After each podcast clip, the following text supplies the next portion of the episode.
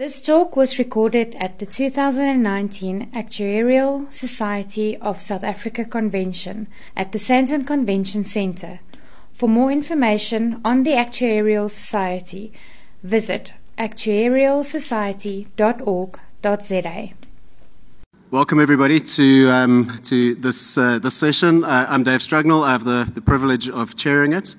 Um, the topic being the sustaining the life insurance industry as we know it in the fourth industrial revolution, which is obviously a topic that gets a lot of, uh, of hot air.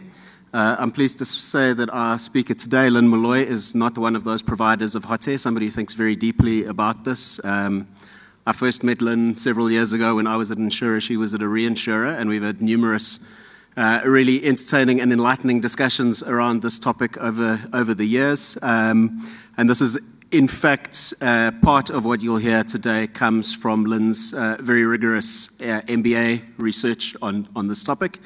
Uh, I'll let her tell you more about it, but just uh, last note from me before I hand over to Lynne. Uh, the structure of this is going to be slightly different to the norm. So rather than kind of having the presentation and then finishing with questions, Lynne is going to get to a point in the presentation where she will kind of pose a few scenarios which will invite discussion from you. That'll also be your opportunity to ask some questions. Uh, and then I'll shut that down about four or five minutes from time so that Lynne can, can wrap up and, uh, and close. So those burning questions, you've got slightly less time to, uh, to, to, think them up today. So without further ado, uh, would you join me in welcoming Lynne Molloy?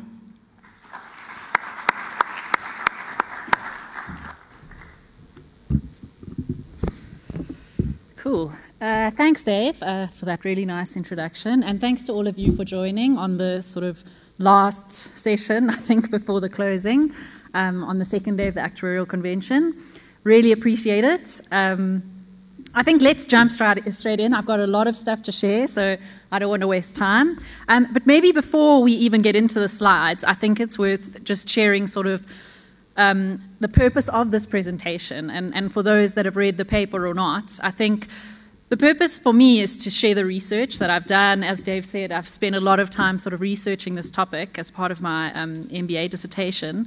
But also, I'd like to use this opportunity to sort of consider future scenarios and really leverage the sort of brain power that's in this room to sort of explore what might happen. There's so much uncertainty in the future, and this is a huge topic, and no one person has all the answers. So I'm quite keen for us really to kind of apply ourselves and put our heads together and see what we can come up with.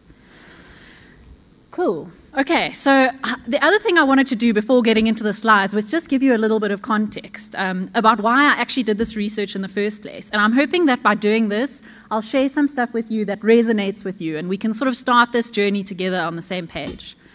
Um, and the first piece is the hype, right? So, sort of for me, particularly in the last five or so years, there's been huge hype in the insurance industry. Lots of these buzzwords being thrown around, you know, like AI and the Internet of Things and uh, machine learning, and lots of these words being thrown around.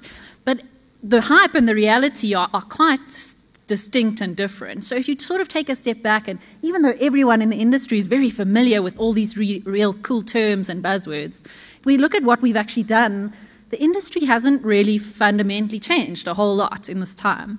Um, and I found um, in, in, the interviews that I conducted as part of my research, one of the executives shared a story with me, which I thought was quite enlightening on this topic. And he, he told a story about the executive team of that insurer had kind of taken a trip to Silicon Valley. And the whole purpose was to sort of immerse themselves in this new technology and this, of all the sort of cutting edge organizations, what are they doing, and sort of drive some inspiration.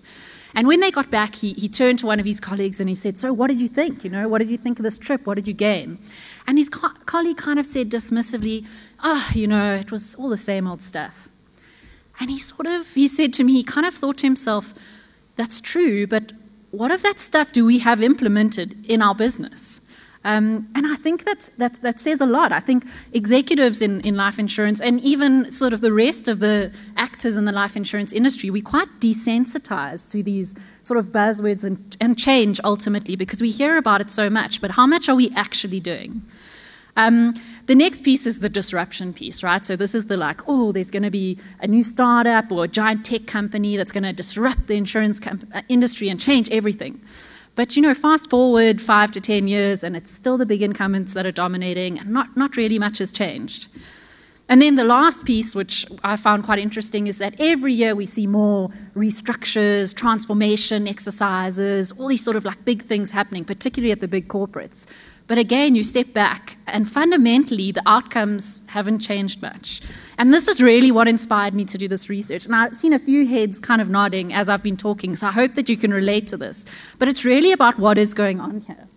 So, um, I mean, the, the, sort of that question comes that comes to mind then is, you know, while other industries are in fact being disrupted, the life insurance industry has just sort of remained pretty strong. Sure, there's some tough economic conditions, but ultimately we've been doing quite well. And that sort of raises the question is that is our industry actually just innately resilient? Can we sort of sit back for the next 200 years, continue what we're doing, and be pretty comfortable and secure that we'll continue to make money and we'll continue to have jobs? Um, and this was really kind of where the crux of my research came in. It was one about understanding where that resilience comes from. You know, maybe we can. Can we kind of just sit back and keep doing what we're doing? And if not, then what do we need to do? And what are those things that are changing and that are, that are kind of going to start eroding this resilience? So, those are kind of the two questions that I'm going to try and answer in the, uh, well, I'm going to leave you with some thoughts on. Um, in this presentation. But really, what I want you to leave here with today is a few answers. So I've done a lot of research, and I, I hope that I've uncovered some things which would be new and interesting to you. But really, I think what you're going to leave with is more questions and, and maybe some ideas. I think this is a bit, really big hairy topic and it's an evolving topic and it's something that we need to keep thinking about. There's no quick quick fix here for so for those of you who thought you're going to walk out of here and be like excellent, we all know what to do. I think you can leave now because that's unfortunately not going to happen. Um, okay, so then just to sort of frame um, what I did, um, I, I, sort of conducted some, some research as well as some market engagement. On the research side, it was looking at the sort of future context that we're facing, and, and that's very much the sort of emerging fourth industrial revolution. Um, it was looking at life insurance specifically, how that differs to other industries, how we need to think about life insurance differently to p- potentially other industries that are being disrupted or affected by the fourth industrial revolution. Um, and then lastly, looking at the other piece that I looked at was um, just uh, look at sort of like the, the literature that's out there. There's been lots of research done, so strategy, innovation, literature, organizational theory, and I've kind of like troll, trolled through a lot of that and try to summarize what I think is most relevant. Then on the engagement side, um, I conducted interviews with 12 executives or leaders from across the industry. I would have loved to have conducted more, but as you can imagine, it's really quite difficult to get into these people's diaries. Um, and fortunately, the qualitative studies show that on a, any particular research area, with at least 12 detailed interviews, you should have data saturation and credible results as a result. Um, so, of these 12 um, execs that I interviewed, they represented eight insurance companies.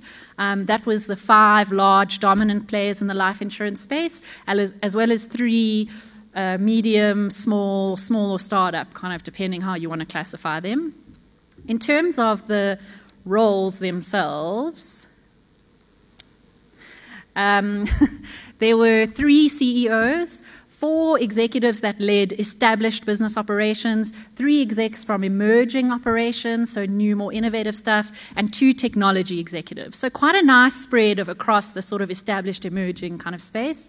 And of those 12, six were actuaries. So also quite a nice balance between actuaries and non-actuarial. Okay, so let's jump into it. Um, I think before we start answering this question about resilience, we need to understand the context. And the fourth industrial revolution is the one piece that I'm going to focus on. But then we can zoom, zoom out even further into the broader context of creative destruction and this ongoing cycle that we see in the business world. And I'll touch on that more next. Um, in terms of the fourth industrial revolution, it's probably it's another one of these buzzwords that everyone's quite familiar with, but really the term was actually only coined in 2015 by Klaus Schwab. He's the executive chair of the World Economic Forum. So it's actually quite a recent term. And then um, it's probably useful to give it some broader context, um, just in terms of what were the predecessors of the fourth industrial revolution, just to kind of place it um, for those that have whose history is a bit rusty. But the first industrial revolution kicked off about 300 years ago, and that was really with the sort of utilizing steam power, right? Um, using steam power to mechanize production and ultimately, ultimately moving society from agriculture to industry. Uh, then, about 200 years ago, there was the um, second industrial revolution, that was about electricity, right? So that was now taking us from basic industrialization to mass production and really taking society more towards urbanization. Then the third industrial revolution, or what's commonly referred to as the digital revolution, kicked off in 1971 with the invention of the microchip. And this sort of drove the electronics boom and um, like improvements in productivity as a result of automation. Um, and the, so we're still in the, the, the, digital revolution at the moment. But what, what Klaus Schwab is arguing is that we are starting to see the, the next revolution, which is the fourth industrial revolution. And often the fourth industrial revolution is, I'm just going to say 4IR, it's quite a mouthful. so what 4R is often mistakenly um, characterized as a specific technology. So when you ask people what is the fourth industrial revolution, they say, oh, IoT, AI, uh, nanotechnology, or 3D printing, or whatever it might be. And, and, that's a common misconception. What the fourth industrial revolution really is, is that it's, it sort of transcends the pattern set by the previous revolutions in that it's no longer technology as a tool. It's no longer steam power, electricity, microchip. Um, what the fourth industrial revolution brings is actually a coalescence of technologies across multiple industries and in multiple spheres, and it's really about the combinatorial uh, power of those of those. Um, technologies. And ultimately, the real purpose of the fourth industrial revolution is to achieve human augmentation. And I know that sounds a bit sci fi. But when you understand what that means, it really makes a lot of sense. So, what it's saying is that with all these sort of coalescing technologies that cover sort of almost every aspect of life, what we're able to do now is take the best of human ability, whether that's creativity, interpersonal skills, strategic thinking, and take the best from technology, processing power, memory, that, those sorts of things, and really collaborate between those two to ultimately achieve a much better outcome and allow humans to focus on what it is that we're really great at.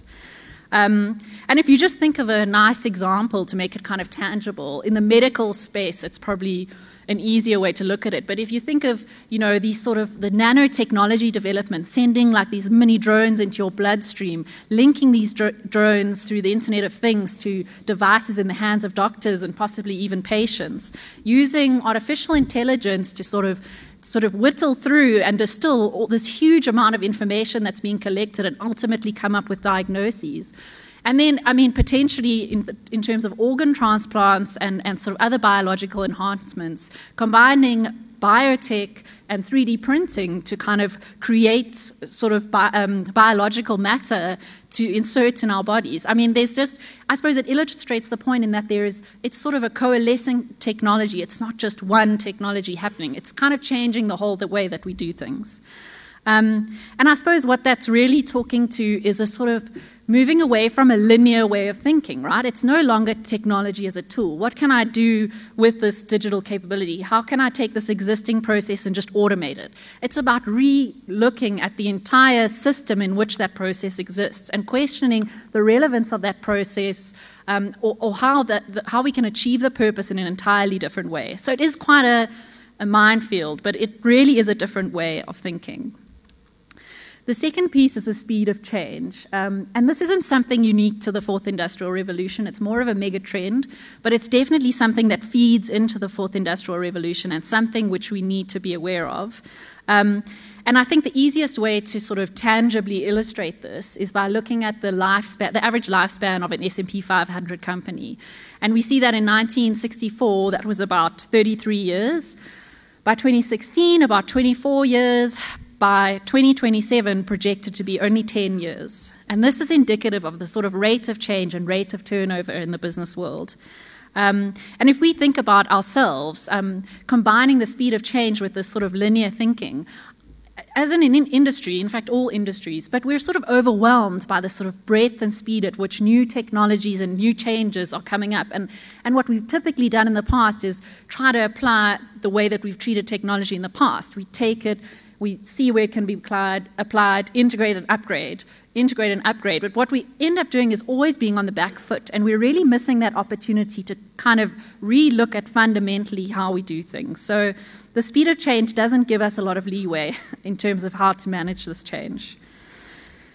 The next piece um, are, is ecosystems, and this is a major trend that's sort of coming out of the fourth industrial revolution. And what that speaks to is that value chains are ultimately disaggregating and kind of reforming into these networks of specialist roles and functions, um, where each role and function is becoming valued as a standalone entity in itself. Um, and as an entrepreneurial type person, this offers massive opportunity because what used to be quite stagnant value chains are now very sort of um, spread out and lots of, lots of sort of specialist functions to tap into. But from a life insurance industry as well, is what it means is that, is that there's far more opportunity for us to look at how to improve different aspects of our business or our service um, to our clients.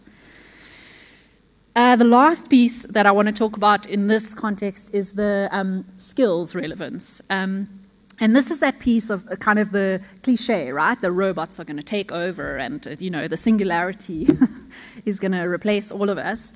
Um, and I think that it's when we think about it, it's actually far more nuanced than that, right? Um, you know, humans, as I've said, still have skills that are not replaceable by robots. Um, it's really about viewing viewing the outcome of the fourth, um, viewing the fourth industrial revolution as an opportunity to do what we do better.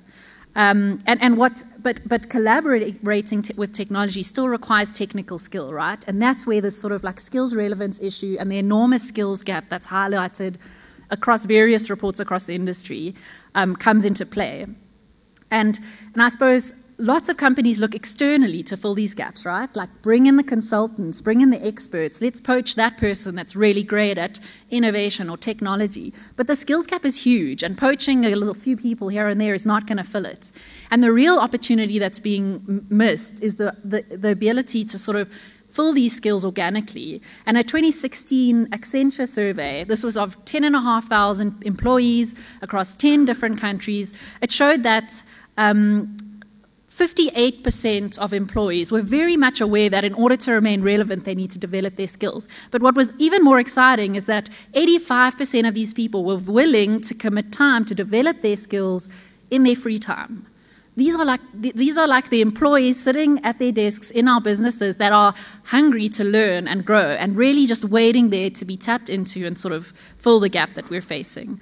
Um, but I think the point also for us as actuaries is that a good qualification is no longer enough to sustain your own relevance in the future.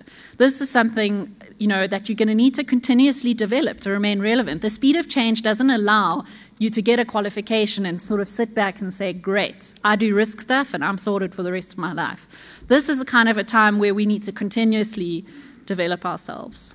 Okay, so as you can tell from my excitement, it's quite easy to get caught up in the fourth industrial revolution stuff. Um, but I, I, think it's important to kind of recognize that a lot of the business issues raised in interrogating this whole fourth industrial revolution movement um, are not new. And, and what it means is that we can actually leverage the work that's been done by experts and researchers um, in a sort of broader context and, and, and use some of that to inform our path going forward. So if we start with um, uh, the creative destruction, this was a term that was coined in 1942 by the godfather of innovation, um, Joseph Schumpeter.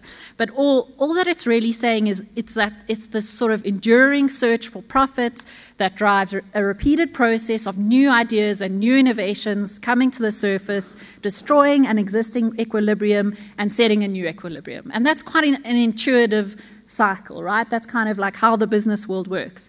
And in, in one way, what we can then think of is that the fourth industrial revolution is really just another wave of this creative destruction that we've been facing for decades. Um, the next piece is the success syndrome. And this is really just a, sort of natural consequence of the business life cycle. So if we look at the business life cycle, hope you can see that. I mean, we all know, right? It's the S curve. But ultimately, what, what the organizations have a natural tendency as they're moving through that innovation, differentiation, maturity stage, they're constantly looking to the market for feedback. How can they optimize their processes um, and deliver their service more effectively and more efficiently? And it's this sort of continual process that ultimately leads to what they call cultural inertia and structural inertia. And uh, ultimately, structural inertia is just setting up sort of structures and processes that reinforce an existing way of doing things and enable it to be done quicker and better. And cultural inertia is, is similarly just a sort of a culture that develops in terms of how we do things and why we do things. And that kind of develops around optimizing, delivering um, the service that we're trying to provide. And um, so I mean, short term, both of these things are great, right? They help us to get better and better at what it is that we're doing. But in the long term, they ultimately lead to that decline, right? They prevent us from adapting and changing. Um, and, and, and another interesting sort of phenomenon which arrives and very much drives that decline at the end is what they call the culture paradox.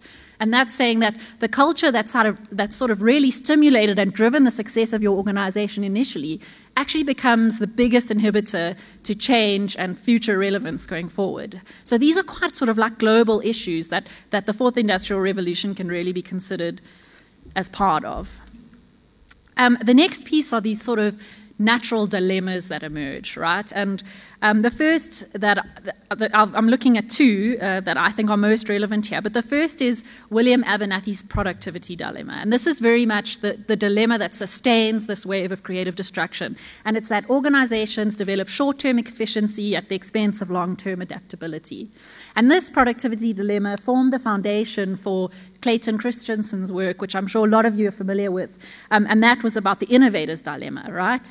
And the innovator's dilemma speaks to a bias um, to exploit current customer needs and discount sort of future needs and future technologies that service those needs. And what I mean, the real outcome of Clayton Christensen's work work was that um, he showed that great companies fail not because they don't anticipate change. Often they're the first to anticipate change. They know their industries really well. What makes them fail is that they undervalue and deprioritize change efforts. Um, and a really good example of this is the story of Kodak, which I'm sure lots of you are familiar with. But Kodak was a giant in the film industry in the 90s, right? Um, but they just they weren't able to jump onto the digital market when that came through in, in the sort of 2000s. They limped through the 2000s and eventually declared for, bank, uh, for bankruptcy in 2012. And what, but what's interesting about the Kodak story is not that they went from being a giant to being insolvent, but that they actually were the first to develop and patent the digital camera in 1975. And they made a conscious decision not to prioritize those efforts, to put it aside, to focus on their core business and milk it for all that it was worth. And by the time the change happened, it happened so quickly that even with their expertise in the space, they weren't able to adapt and change. So yeah, it's a it's a scary story, um, which I'll touch on a bit later some more. So the fundamental problem facing organizations, right, is that they have to be dedicating enough effort to their current their current business, right, to be optimizing and exploiting their current business, but at the same time they must be allocating resourcing and effort to sort of exploring new opportunities to ensure their future relevance. Um, and this is, a, this is a research area which, again, not specific to the fourth industrial revolution, but part of the broader context, and was investigated in detail by James March in the early 1990s. And what he found is that there is just this, across industries, there is this natural tendency to prioritize business as usual, incremental growth, you know, exploiting what you're doing well already. It's natural, right? It's, it's easier, it's more predictable, shareholders like it, incentives are sort of three to five years. You know, all of these things push us to the sort of business as usual. But but focusing on the business as usual and the short term is ultimately self destructive and drives that sort of decline that you typically see in the business life cycle. So, I mean, ultimately, then the solution to all of this is quite simple. The solution is to find balance. We have to exploit to, re- to retain current le- relevance and explore to retain future relevance.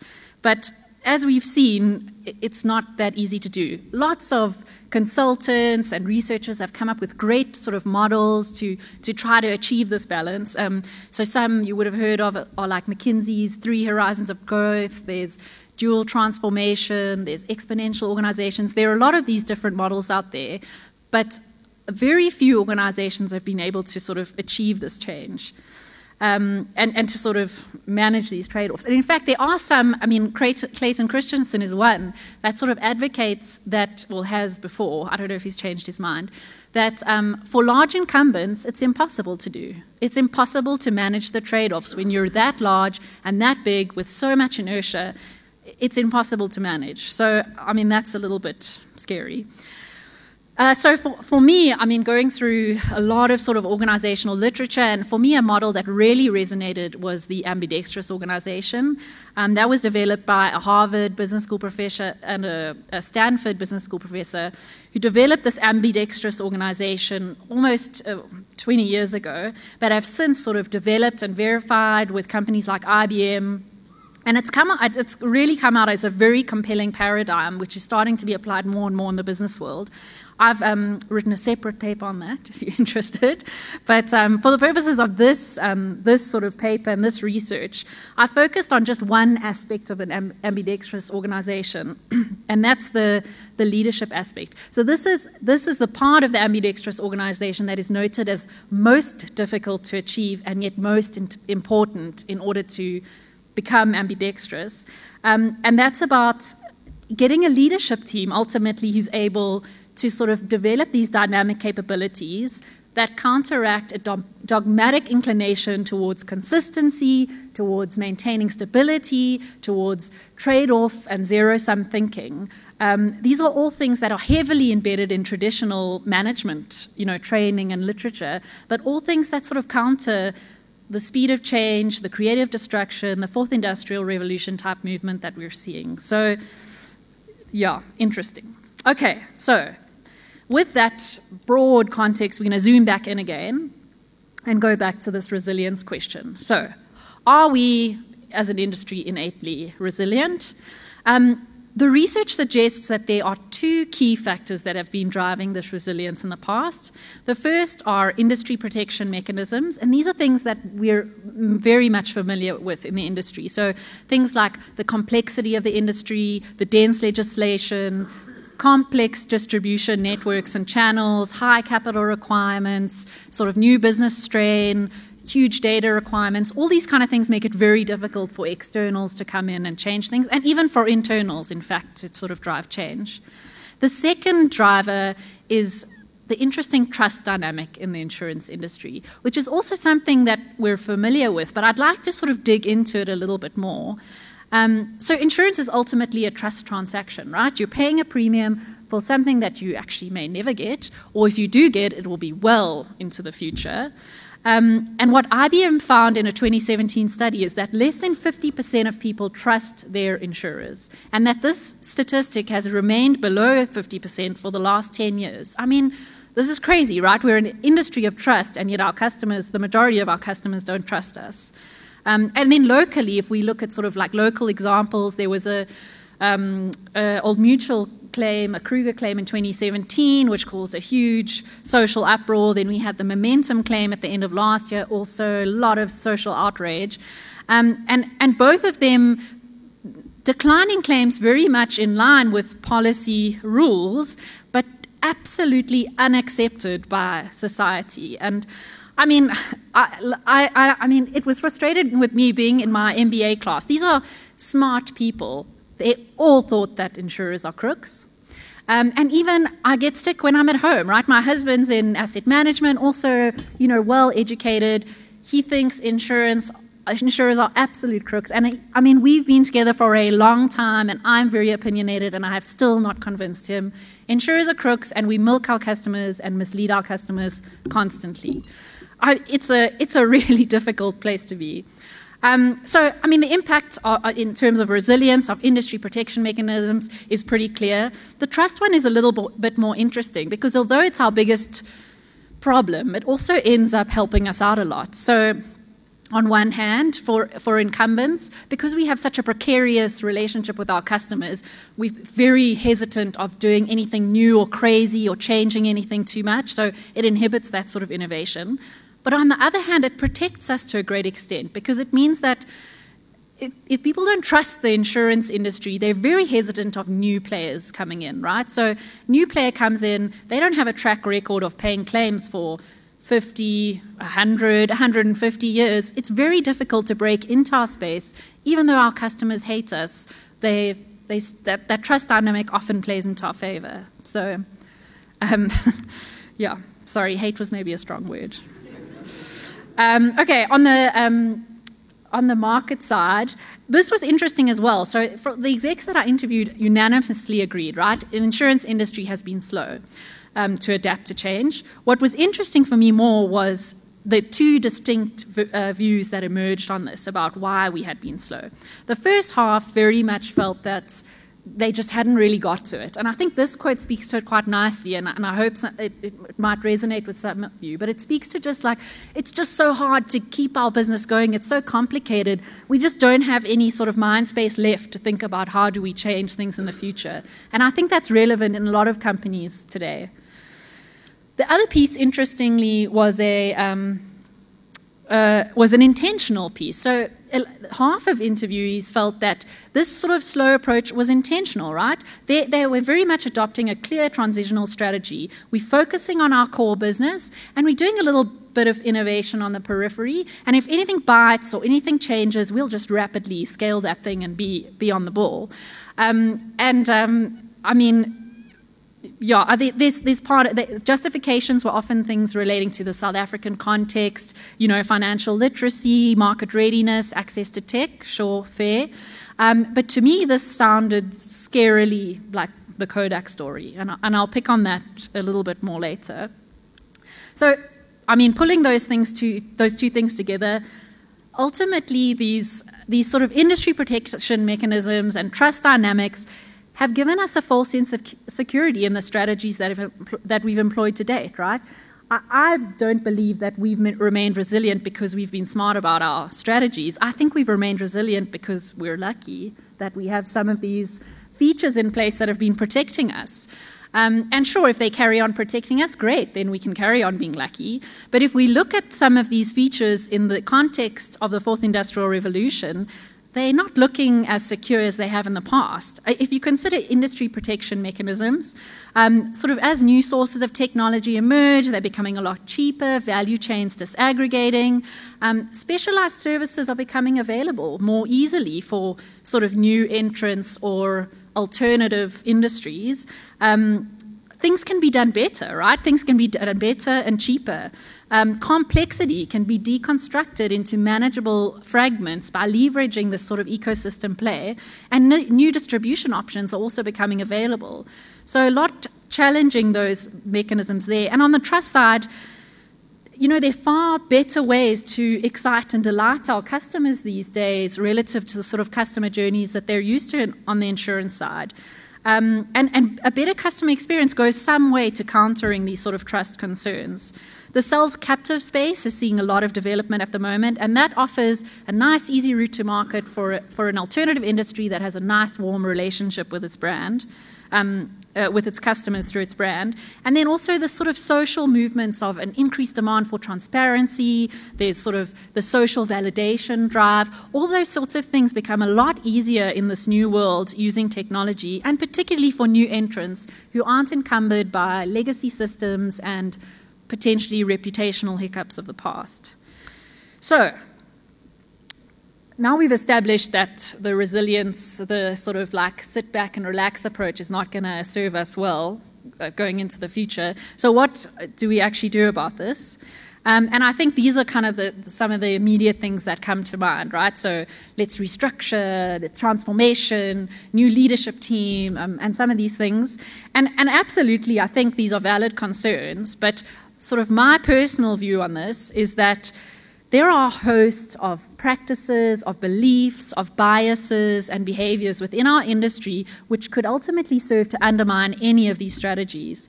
And so, my thinking is that in order to sort of effectively address and, and, and, sort of adopt change, a change that will be sustainable, we need to understand all these beliefs and practices and address them proactively. Um, so that's where a lot of my research uh, focused is looking at um, what these what these practices are. I've looked at those that both enable um, and should be sort of amplified, and those that inhibit, which we should try to eradicate. So let's look into that. And I'll run through these quite quickly. But the first is um, partnerships. Uh, where am I here? Um, so, what, what uh, two thirds of interviewees acknowledged is that they have, there's an appetite for partnerships, right? And, and this is great. This is showing that, that guys in the industry understand that we can't do everything and that potentially others outside could do things better than us. And we could learn, we could partner and, and achieve these things. So, um, and, and I think if you think about it, the insurance industry has a very long and complicated value chain. And I question whether our ultimate value to our customers is not being compromised because we're just spreading ourselves too thin and we're not focusing on what we're great at. We're kind of getting caught up in doing things better that we're just not great at. Um, and this sort of this appetite for partnerships and the emergence of the ecosystem space is very much uh, provides an opportunity for us to address that. Um, this kind of just is a quote from, um, from one of the execs that, that gives a sense of what this future world will look like, sort of partnering more and, and providing a richer offering through partnering with, with others.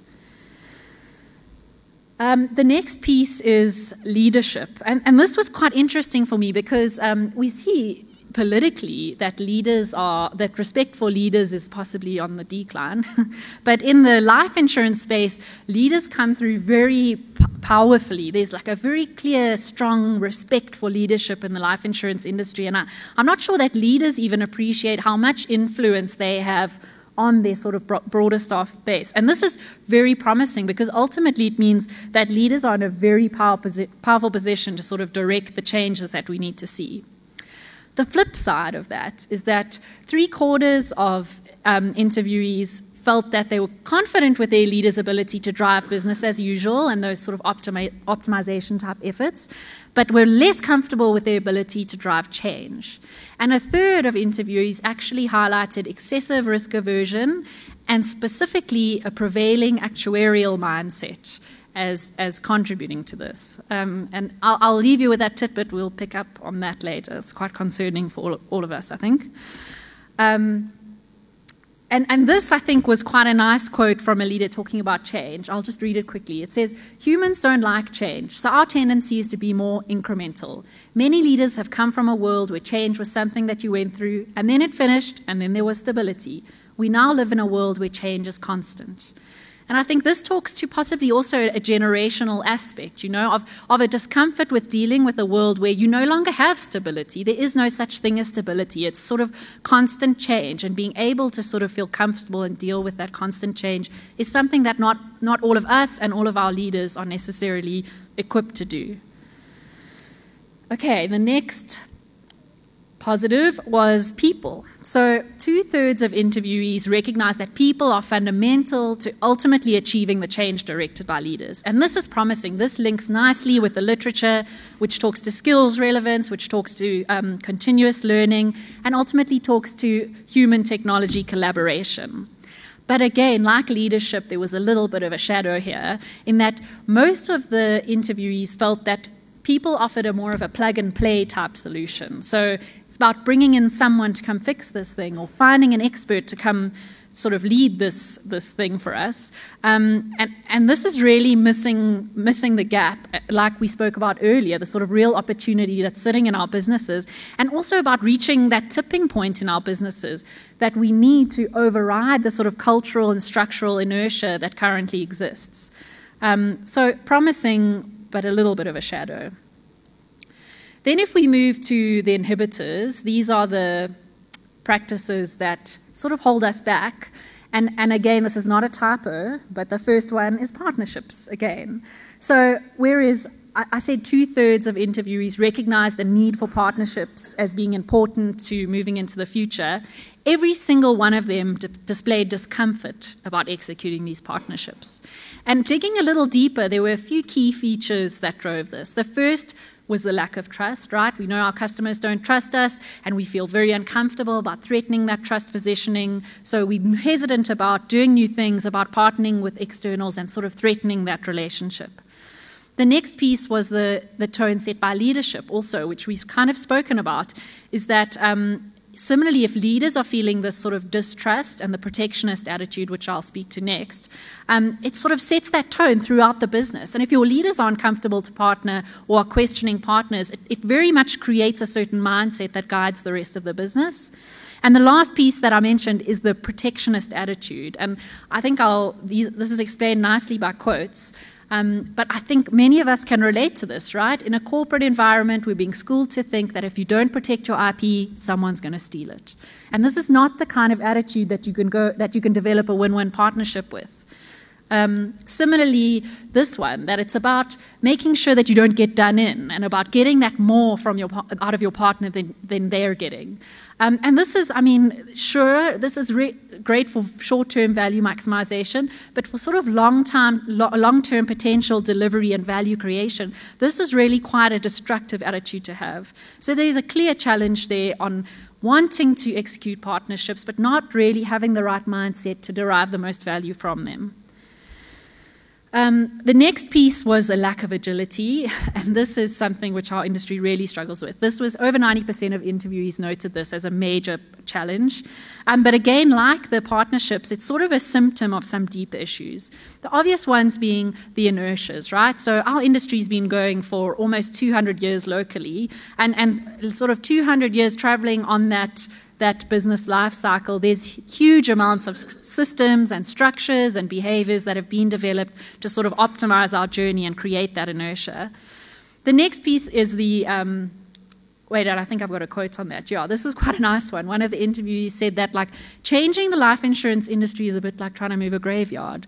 I mean, it just it's just so there's so much pressure against it. it it's almost impossible. Um, the next piece is about execution, and this was something that came through clearly. Our industry is not short of smart people with fantastic ideas and, and sort of great, new, exciting, creative avenues to run down, but really the challenge is about executing. And sure, the inertias contribute to struggle that struggle with execution, um, but it, that, it's really something that we need to address in order to transform or adapt our industry going forward. The last piece is the risk aversion piece that contributes to, um, to agility or lack of agility. And this is where we come in. um, and I think I'll start with some quotes. So, this is what one of the execs referred to it as, or yeah, referred to our mindset as a rational, highly cynical actuarial mindset. And another one said, "This is the typical response from an actuary when trying to under, you know, undergo change or enter into a new project." Um, and okay, so um, um, we can we can definitely kind of argue against these things, um, but I think the point is the perception is there, and and I think at the very least it requires that we that we sort of do some honest reflection on this. Are we really hampering the development of our own industry? Are we are we comfortable with the changing risk environment? I mean, ultimately that's what we are, risk specialists, right? But are we, not, are we sort of failing to keep up with the changing world around us? Um, and given the sort of prevalence of actuaries in the life insurance space, this is we make a huge difference in that space. Uh, even at ASSA, I think at the end of last year, 56% of fellow members were practicing in the life insurance space. Um, and that sort of dwarfs the next practice area. I think it was by more than three times. So most of us are in the life insurance space. We have significant influence, and yet the perception is that we're holding the life insurance industry back. So, something to think about. Okay. Ooh, speaking so slowly. Okay, um, the last piece on this is just the um, urgency side, so a lack of urgency. And this we saw come through in the resilience discussion. Um, and, and that's that people feel that they can sit back, you know, that they've sat back in the past and done well. Um, but really, what, I mean, what the research shows that in a, in a rapidly changing environment like we're seeing, Sitting back is a clear road to the end of the business life cycle, and particularly in a context where you lack agility and your transitional strategy involves quickly scaling, there's a massive discontinuity there that is quite concerning.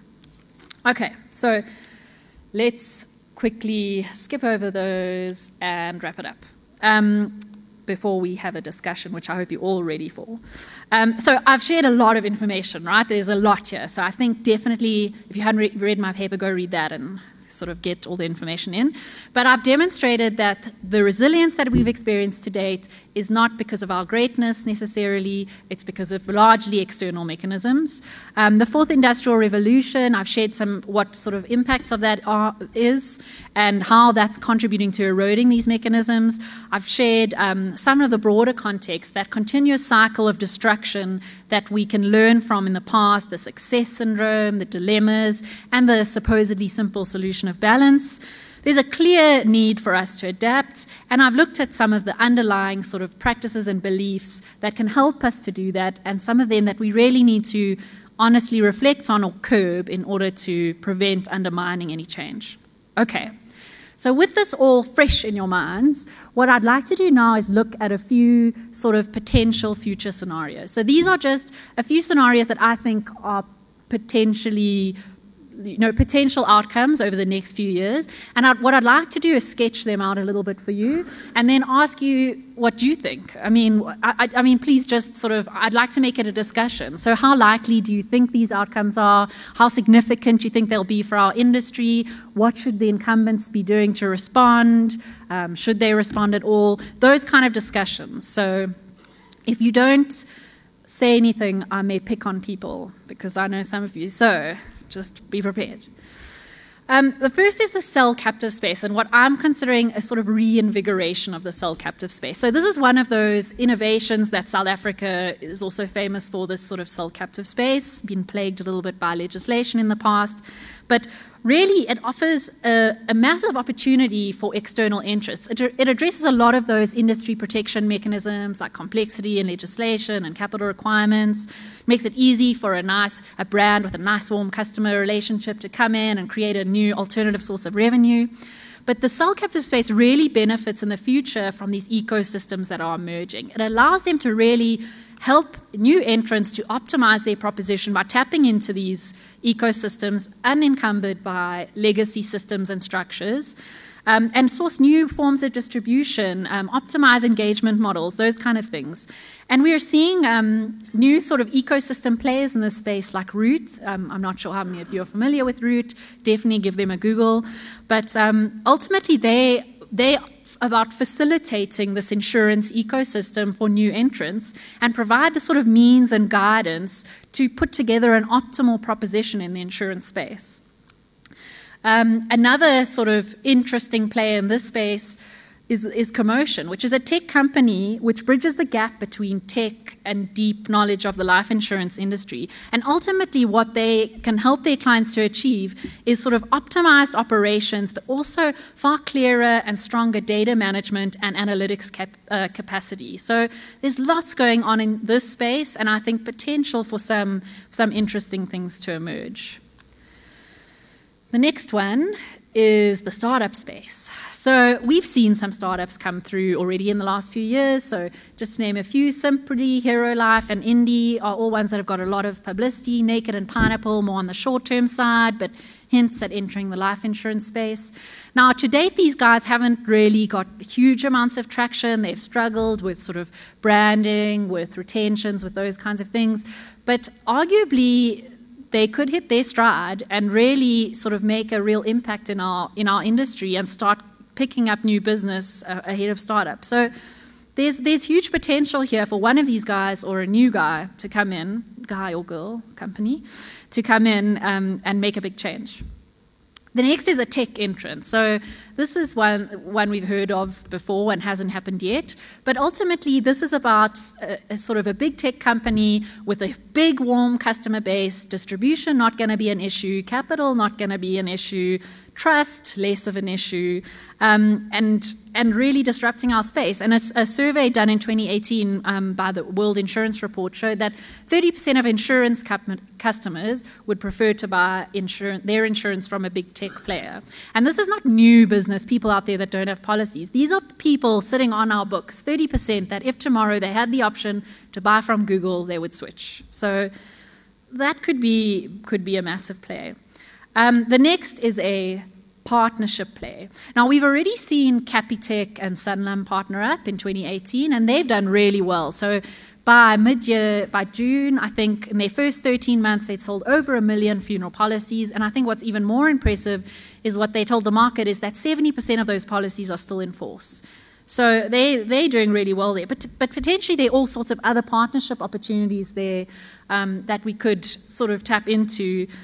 Uh, I was going to discuss a few, but I think we can all use our imaginations. Who has nice relationships with their customers, and how could we sort of piggyback off that nice relationship and that distribution potential on the insurance side? Then the last one is just pretty much BAU, right? So this is saying that in the next five to 10 years, we sort of carry on as we have. We do a few little per- peripheral innovations, a few little tweaks to our customer journey, but that nothing really changes that much. And that's kind of that's where that's where I'm going to leave it in terms of specking out these future scenarios. So I'd like to sort of understand from you how likely you think these scenarios are, or actually even if you think everything that I've said is rubbish and that we can carry on doing what we've been doing, or that we've been doing a great job at it. I don't know. Any views on any of these future scenarios or any of the other sort of stuff that I've shared? This is when I'm going to start picking on people, just if FYI.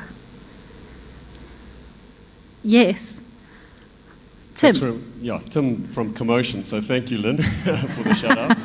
Um, yeah. all right, so uh, I, I, think that really where uh, insurers at the moment have a, a, a, key competitive advantage is in distribution, obviously, right?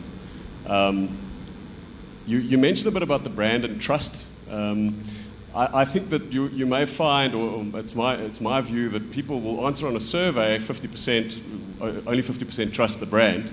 But when it comes to selecting a life insurer, often they will go for the brand that they have at least heard of, right? And the brand that they've at least known about for a while and perhaps that their parents know about. Um, so, uh, brand is incredibly important, I think, still, even for the incumbents. Um, sketch a bit about how you, how you think about the future in terms of distribution um, and how the incumbents can leverage that, the trust in their brands to, to uh, look for alternative distribution methods. Cool. Um, I mean, this might be jumping a little bit into my sort of wrap up, but yeah, that's a it's an interesting point, and I think I alluded to it when I said that you know trust also helps us in that what startups are seeing is that even though they aren't encumbered by these reputational issues in the past, they actually struggle to get customers because customers still like the idea that Old Mutual has been paying claims for over 100 years, you know, and they've seen that brand from when they were child to when they were adult, their grandparents are familiar with it. There's definitely still some value in that. So, I mean, we're fortunate, but, but I do think that that there are still sort of factors and, and more sort of social movements that are driving a change in the relationship or how we how people determine trust or what are the kinds of factors that drive trust. So this sort of um, uh, transparency requirement right? There's more and more emphasis on transparency and an expectation of transparency from consumers. And this is something that incumbent insurers struggle with just because they are so complex, right? They've been building these businesses for decades. Um, I mean, even Discovery is almost 30 years old. um, and, and I think that, that incumbents will struggle with transparency, and that's something to consider for them going forward. There's also that sort of social validation movement, and that's a really difficult one for incumbents because they have these reputational, this reputational baggage that they are carrying with them. And it's, uh, you know, and people like to complain more than they like to say great things. So, you know, that social validation piece is quite difficult. But yeah, I, I, mean, I don't know. I don't know what the answers are. I don't know what the best distribution, distribution solution is going forward. Um, I, I, can kind of present to you what I think are the drivers, but I'd be interested if anyone in the audience has ideas on what they think could really sort of change things up in their incumbent space and like leveraging that brand. I, go, I guess that goes to sort of some of these outcomes, right? Using that sort of logic, that brand is just such an overriding, uh, you know, driver of success of the life insurance industry. Are any of these options, okay, aside from the last one, um, any of the other options, are they going to drive meaningful change, given that brand and trust are so important? maybe like I probably should have used the app, and that's really bad that I'm not in this technology discussion. But let's raise hands. So, how many people think that in the next five years, the life insurance industry will be very similar to how it is now? Like, not much disruption. So, the incumbents are still the ones drive, uh, driving the industry and benefiting the most? Raise of hands. okay, let's say next 10 years, next 10 years a few less. Um, and, and these kind of scenarios that I've painted out, I mean, they're not mutually exclusive. These, these sort of scenarios driving significant change. So I'm not saying whether they happen or not, I'm saying whether they happen and make a big difference to the insurance industry. How likely do you think that is? Yes, if you think it's likely. Wow, okay. I mean, th- like, I suppose that's a point of what I'm challenging, right? Is that this sort of general lack of urgency. I question whether this kind of attitude, which is assuming that we can continue safely into the future, that the sort of trust dynamic is enough to carry us over for the next 10 years, is going to be what bites us in the end. Um, and, and yeah, I really question that. But I see there's a question, so let's go. Hi, Lynne. My name is Jacques from Zurich. Um, I'd like to get your view on something else because, in, in, in my experience, it's not about getting people excited about change. It's about trying to get them to be excited, still excited about it tomorrow. Because I think a lot of these things, you know, we, we talk about blockchain, and everybody's excited about blockchain for six months, and then nobody really manages to make any big money, and then it dies out. Uh, and then the next thing comes. And if we look at Kodak, isn't that what happened? Is that essentially they knew where things were going. There was excitement, as you said, 1975, a bit of excitement, which then died down, and then one lost track of the others that slowly built up and then just suddenly rapidly uh, uh executed. And so the question is actually how do we keep the pace of change and keep people excited to keep doing this if maybe you've come across some of those thoughts in the interviews that you've done? Sure.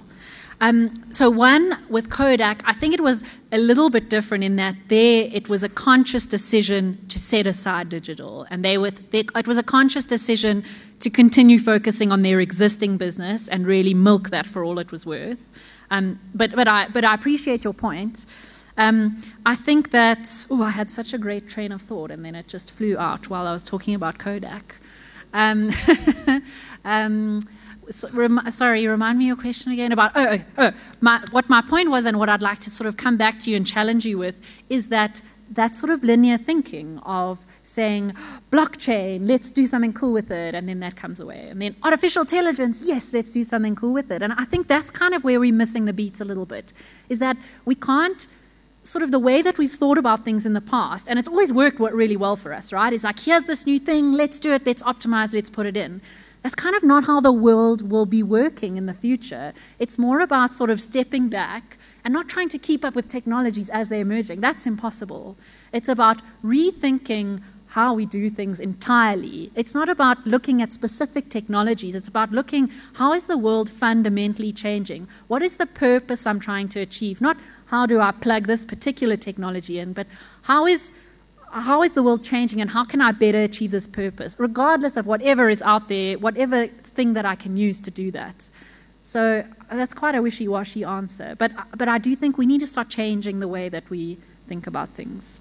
And I see Dave glaring at me. So at this point, I'm going to wrap up, sorry. And, um, and I'll be here for like five minutes afterwards if anyone wants to chat. And otherwise, I love coffees and stuff. So if anyone wants to grab a coffee, at some point. Um, can I wrap up quickly? Okay, thanks. okay, I want to do this quickly. I think so. I mean, the point is to take all this information, right, and to really think about, and given the potential future scenarios, like what are the what what kind of changes can we take now? What are the things that I would suggest that you sort of think about when you go back to work tomorrow? And the first is for each of us and for each of our organizations and for an industry as a whole to question the source of our resilience, right? What is it that's really keeping us keeping us going? Will that thing remain? Given the changes that we're seeing, how long will it remain? What do we need to do Um, to, what, what kind of future state are we actually aiming for, and what do we need to do now to get there? And in particular, given that we struggle with agility and execution, how do we address those practices and behaviors directly to ensure that we can get to that future relevant state? Um, for the actuarial community, I think you know it's important for us to question what what is it that we're doing? Are we contributing to the future of this industry, or are we holding it back? Um, and you know, and and about selling that positioning in the business because the the position, uh, the uh, perception currently is that we're not necessarily. Um, the next is to tap into the ecosystem. Find a way to tap into this ecosystem. Think carefully about your value chain. Do you need to control that entire value chain? What are the things that you're actually great at? Focus on those things and, and get and partner with others to sort of do things that they're better at. Um, if you have a cell captive license, leverage that thing. Think about how you can use that to sort of experiment more, to build brands, um, build relationships with trusted brands. Um, I think it's, it's, it's important to realize that fintechs and insurtechs aren't such a big threat. A 2019 McKinsey survey showed that less than 10% of insurtechs are actually looking to disrupt the insurance model. More, almost two thirds of them are actually just looking to target pieces of the value chain and integrate with incumbent insurers. This is a massive opportunity. This is more an opportunity at the moment than it is something to be scared of. The next is the trust dynamic, and I know this is something we have grappled with for decades, and I don't have the perfect solution, but I question, you know, a lot of companies have taken this customer centricity approach, which they've spoken really loudly about, and I question the sort of the reality of it. Is it just a nice story and a nice wrapper, or are we fundamentally doing things differently? Um, I think it's even important to question, can we actually rehabilitate our our industry? Can we convince people that we are trustworthy, that we are doing things for the interest of our customers? And if we can't, at least in the short term, maybe it's worth considering taking a different approach, focusing on the spin off side, you know, uh, leveraging your cell captives to experiment independently, developing a new trust environment that we can work in outside of the traditional insurance industry. And lastly, the people side. I think I, I've spoken about this enough, but ultimately, you know, reaching that tipping point to move our organizations as, apart from the sort of inertia that's holding us back means educating our people and it means embedding that, that sort of continuous learning and skills relevance across the organization, right from the board level, the executive level, all the way down to the guys that are sort of data capturing our policies. Um, so yeah, I've made some more. I've put lots of questions out there. I've made some more specific recommendations in my paper, and I'd love to chat about any more ideas um, if anyone wants to. But that's a wrap. So, um, so Linda's rushing to catch a flight, but I think I'm right in saying that her email address is on her paper, which, if you hadn't haven't read it yet, and you need one more reason to do so in case you missed it this morning was the recipient of the best paper by a first time author at, uh, at the convention, and I think that's what Joe is like to hand over now. Thank you, Lynne.